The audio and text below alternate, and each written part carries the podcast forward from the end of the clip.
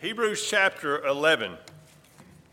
Hebrews chapter 11, and we'll begin in verse 32. We'll reread a passage of scripture that we read this morning and zero in on part of it. Well, we will also will be looking at a passage of scripture in the Old Testament, so keep your Bibles open uh, through the uh, scripture reading. Hebrews chapter 11, verse 32.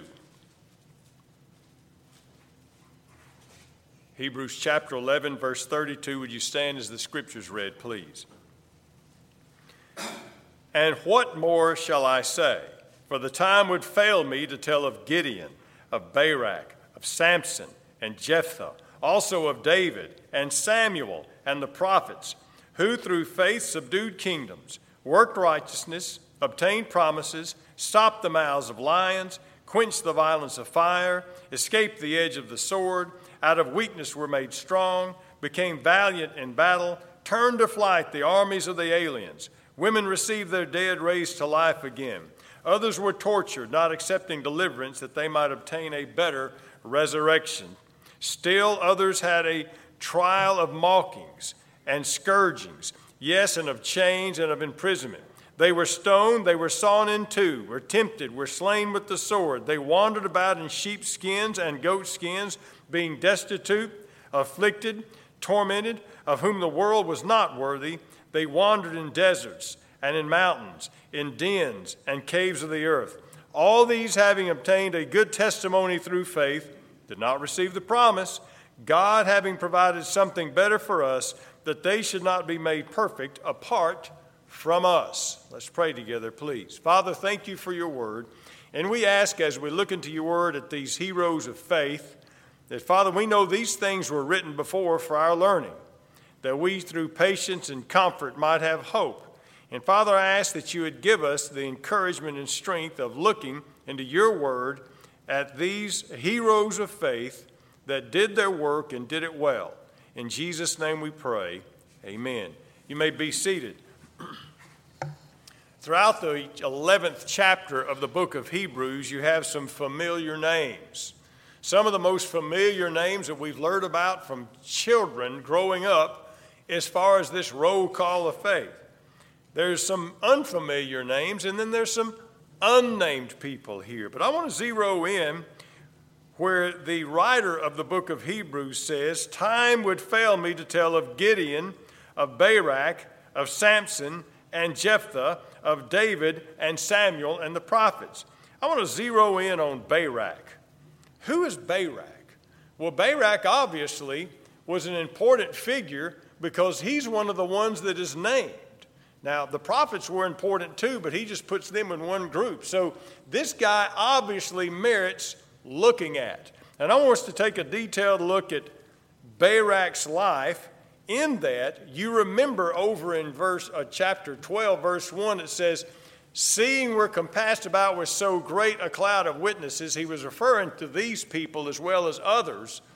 Then he talks about what we can do to better our lives for Christ. So, what do we see in the life of Barak? Turn to Judges chapter 4, verse 1.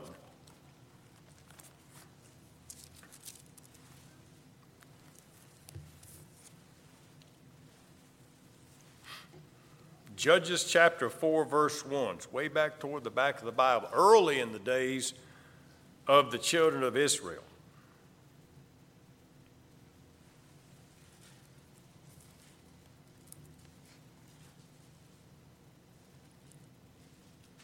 And here's the beginning of his story, the story of Barak. Judges chapter 4, verse 1 When Ehud was dead, the children of Israel again did evil in the sight of the Lord. So the Lord sold them into the hand of Jabin, king of Canaan, who reigned in Hazor. The commander of his army was Sisera, who dwelt in Harosheth Hagoyim. And the children of Israel cried out to the Lord, for Jabin had 900 chariots of iron. And for 20 years he harshly oppressed the children of Israel.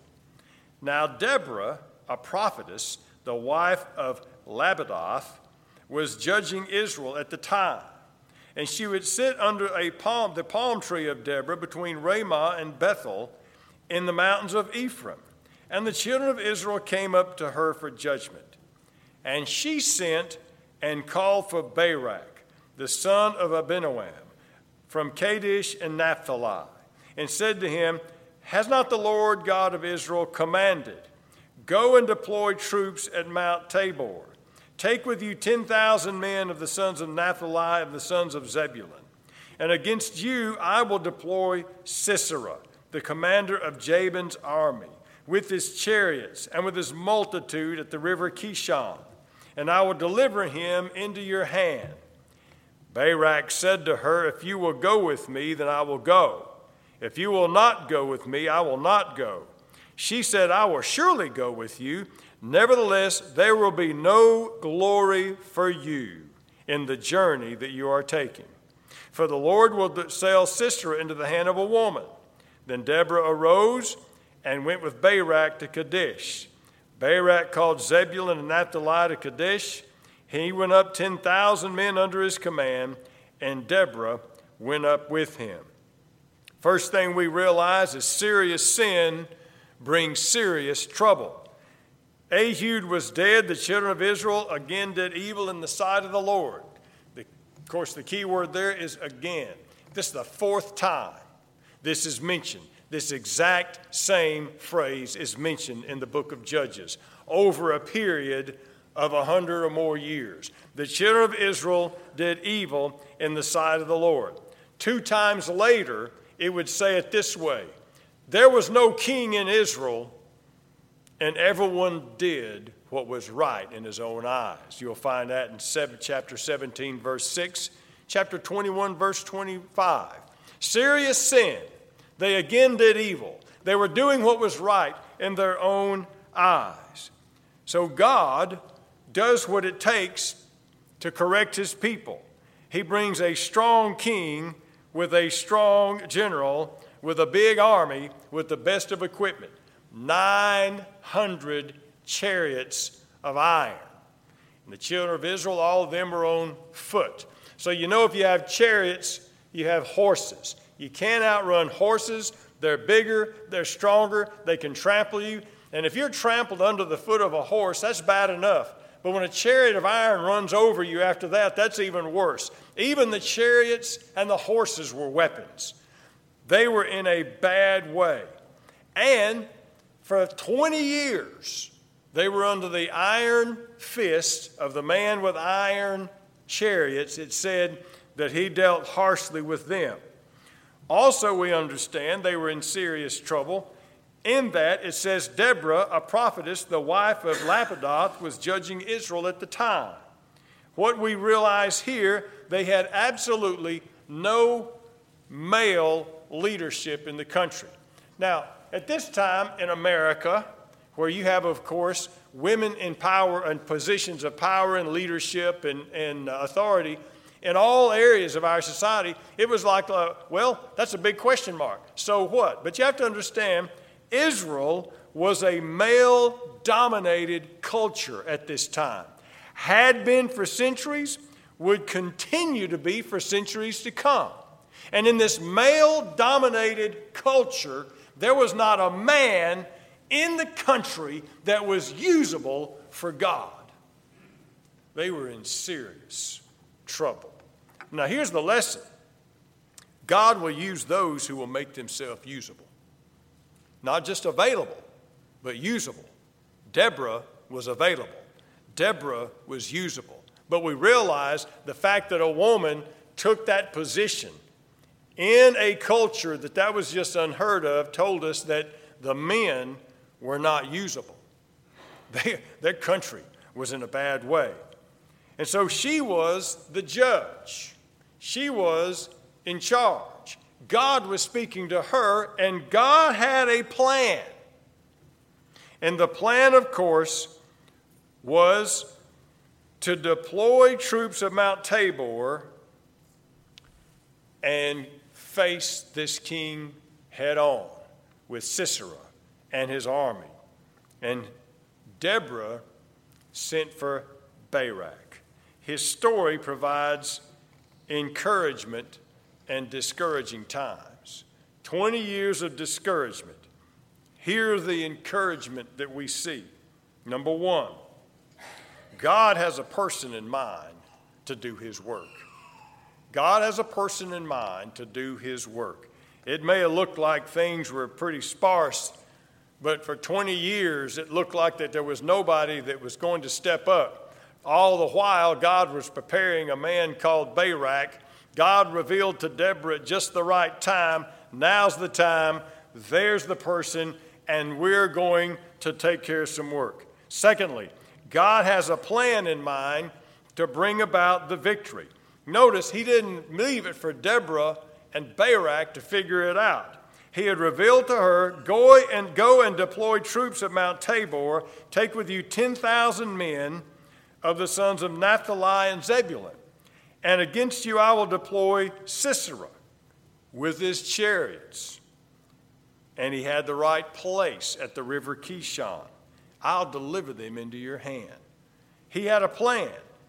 20 years of discouragement, God still had a plan. Thirdly, Barak acknowledged that this plan was of God. Now, now where do we see that? He didn't just salute, say, Aye, I'll go. Notice in verse 8 Barak said to Deborah, If you'll go with me, I will go. If you will not go, I will not go. You might ask, well, what, what's the significance of that except was he too afraid to go by himself? Deborah was the judge of Israel. People came to Deborah to be, of course, take care of whatever judgment they might need. They recognized her as the spokesperson from God. And what he meant was this I don't want to go unless I can have the spokesperson of God along also. This is God's plan, this is God's battle. I want God's mouthpiece. I want to be sure that I have access to the person who's speaking of God. So you understand that Barak made it to the Heroes Hall of Faith because he knew this was not his battle and this was not his to make the judgment call. He wanted to be sure he was going to hear from God. Barak was willing to let others get the praise. Now, listen, this would be a game changer for a lot of people. In verse 9, she said, I'll surely go with you. Nevertheless, there will be no glory for you in the journey you are taking. I'm out. I'm out. If I can't get glory, if I can't get the battle star, if I can't get the spotlight, I'm out. You mean somebody else going to take the credit for my hard work? Are you kidding me? He didn't care. He didn't care that somebody else got the credit. He just cared that the job would get done. And he was willing to let others get the praise and the credit for the plan. Barak was able to encourage others to join in the work. Look in verse 10. Barak called Zebulun and Naphtali to Kadesh, and he went up with 10,000 men under his command.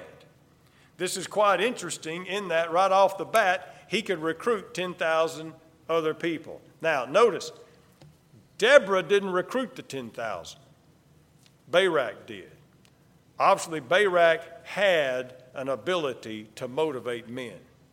That's what they needed because the men weren't real motivated at the time. He had the ability to motivate men, so once he got him into the position, Deborah didn't motivate the men, Barak motivated the men, and it gets even better. He called even other tribes. Over in chapter 5, we look in verse 12, Deborah is singing a song, kind of rehearsing the battle and reviewing it and, and praising the Lord and celebrating the battle. And she says something very interesting in chapter 5, verse 12. Awake, awake, Deborah. Awake and sing a song. Arise, Barak, lead your captives away, O son of Abinoam. The survivors came down, the people against the nobles. The Lord came down with me against the uh, mighty. From Ephraim were those whose roots were in Amalek. After you, Benjamin, with your peoples, from Machir, rulers came down, from Zebulun, those who, hear, who bear the recruiter's staff. Did you catch that? Ephraim and Benjamin joined in. Other tribes came. Now, I mentioned this was some discouraging times. And it was hard to get people motivated, but Barak could motivate the men not only to join in, but look at their courage in verse 15. The princes of Issachar were with Deborah, as Issachar, so with Barak, so sent into the valley under his command among the divisions of Reuben. There were great resolves of heart. What a change! What a change over the opening verses of chapter 4 when for 20 years nobody stood up to them. Now you have great resolves of heart because Barak was able to motivate men, and Barak was able to recruit men. And so we have yet another tribe involved. Look in verse 18. Zebulun is a people who jeopardized their life to the point of death. Naphtali also on the heights of the battlefield. They risk their lives against incredible disadvantages. You see what Barak did? He recruited them, he brought them on board, he motivated them, and under his command, they had resolve of heart and marched even into what looked like certain death under incredible circumstances. Look in chapter 5, verse 8. Speaking of the people of Israel, they chose new gods. Then there was war in the gates. Not a shield or a spear was seen among 40,000 in Israel. They didn't have a shield or a spear among them. Now, later on, we will see in the book of Samuel, the reason is, is because the uh, opposing Philistines would not let them have any forges, even to make uh, farming implements, because they were afraid they would make weapons in them. So here starts off with 10,000 with no weapons. Who's with me? Barak says. And Barak recruits 10,000, and after he is through with Zebulun and Naphtali, he gets Ephraim, Benjamin, and Reuben's tribe, and it says there was not a spear or a shield among how many? 40,000. 40,000. He is able to recruit 40,000 men with him. Barak did his job. And then the Lord did his work. And we'll continue the story back in chapter 4, verse 11.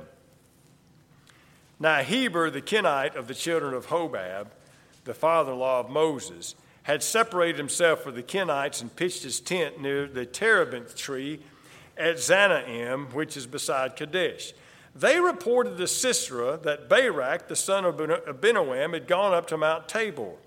Sisera gathered together all his chariots, uh, 900 chariots of, of, iron, all the people who were with him from Harosheth Hayyim to the river Kishon. Deborah said to Barak, Up, for this is the day which the Lord has delivered Sisera into your hand. Has not the Lord gone out before you? So Barak went down from Mount Tabor with 10,000 men following with him. And the Lord routed Sisera and all his chariots with all his army with the edge of the sword before Barak. Sisera alighted from his chariot and fled away on foot. But Barak pursued the chariots and the army as far as Harosheth Hagoyim. And all the army of Sisera fell by the edge of the sword.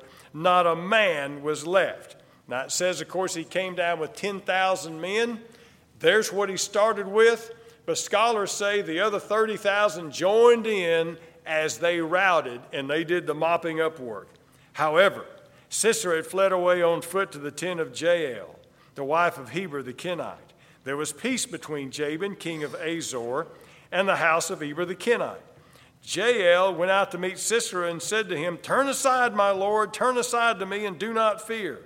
When he had turned aside with her to the tent, she covered him with a blanket. And he said to her, Please give me a little water to drink, for I am thirsty. She opened a jug of milk and gave him a drink and covered him. And he said to her, Stand at the door of the tent, and if any man comes and inquires of you and says, Is there any man here? you shall say no. Then Jael, Heber's wife, took a tent peg and took a hammer in her hand and went softly to him and drove the peg into his temple. And it went down into the ground, so he was fast asleep and weary and so he died. That's an understatement. You see, the lady's work was to set up the tents. She knew how to swing a hammer, she knew what to do with a tent peg. So when he fell asleep, she eased up and she caught him under that blanket and whammo. Now, who won the victory? Wasn't Barak, was it? It was a lady, just like Deborah had said. The Lord did his work. Now, to run from the battlefield was the ultimate in humiliation. Sisera ran from the battlefield. To be killed while fleeing the battlefield was even worse humiliation. Sisera was killed while he was fleeing the battlefield. And then here's to top it all off to be killed by a woman was unthinkable. And God did all three. God did all three. An army with 900 chariots of iron. God defeated them. It's quite interesting. God did his work in several ways. One way is hinted at in chapter 5, verse 19. She's still singing the song. The kings came and fought. The kings of Canaan fought, and Taanach by the waters of Megiddo. They took no spoils of silver. They fought from the heavens. The stars from their courses fought against Sisera. The torrent of Kishon swept them away, that ancient torrent, the torrent of Kishon. O my soul, march on in its strength. Here's what that describes all those chariots of iron came to where God had told Barak to deploy. Where did Barak deploy? In the lowlands by the river. And they drove these big chariots of iron down to the lowlands by the river. And it says the stars fought against them, or the heavens. God sent some rain. Now we can identify with that. If you have enough rain, you're going to get stuck. And all those chariots of iron got stuck on the sandbars of the river Kishon because God brought a rain. This was not the rainy time, or he would have never brought his chariots down there. God did his part, but Barak did his part. And then God won the victory. Not just a victory, but a very decisive victory where Sisera, the man that had dealt harshly with them for 20 years, was killed in all ways by an unarmed woman with a hammer and a wooden tent peg. Now, there's the story of Barak. Now, Barak's the ones mentioned in the book of Hebrews, isn't he? But, but who really gained the victory? Well, that woman in the tent. Well, I would say that most certainly she did the ultimate job. But who really gained the victory? God gained the victory. Now, the writer of the book of Hebrews says, Consider and look, seeing such a great cloud of witnesses. Now, after you read about these witnesses, now run with patience the race. So that's why he tells us about these people, so that we can take courage in the most discouraging of times. Is there anything before we close?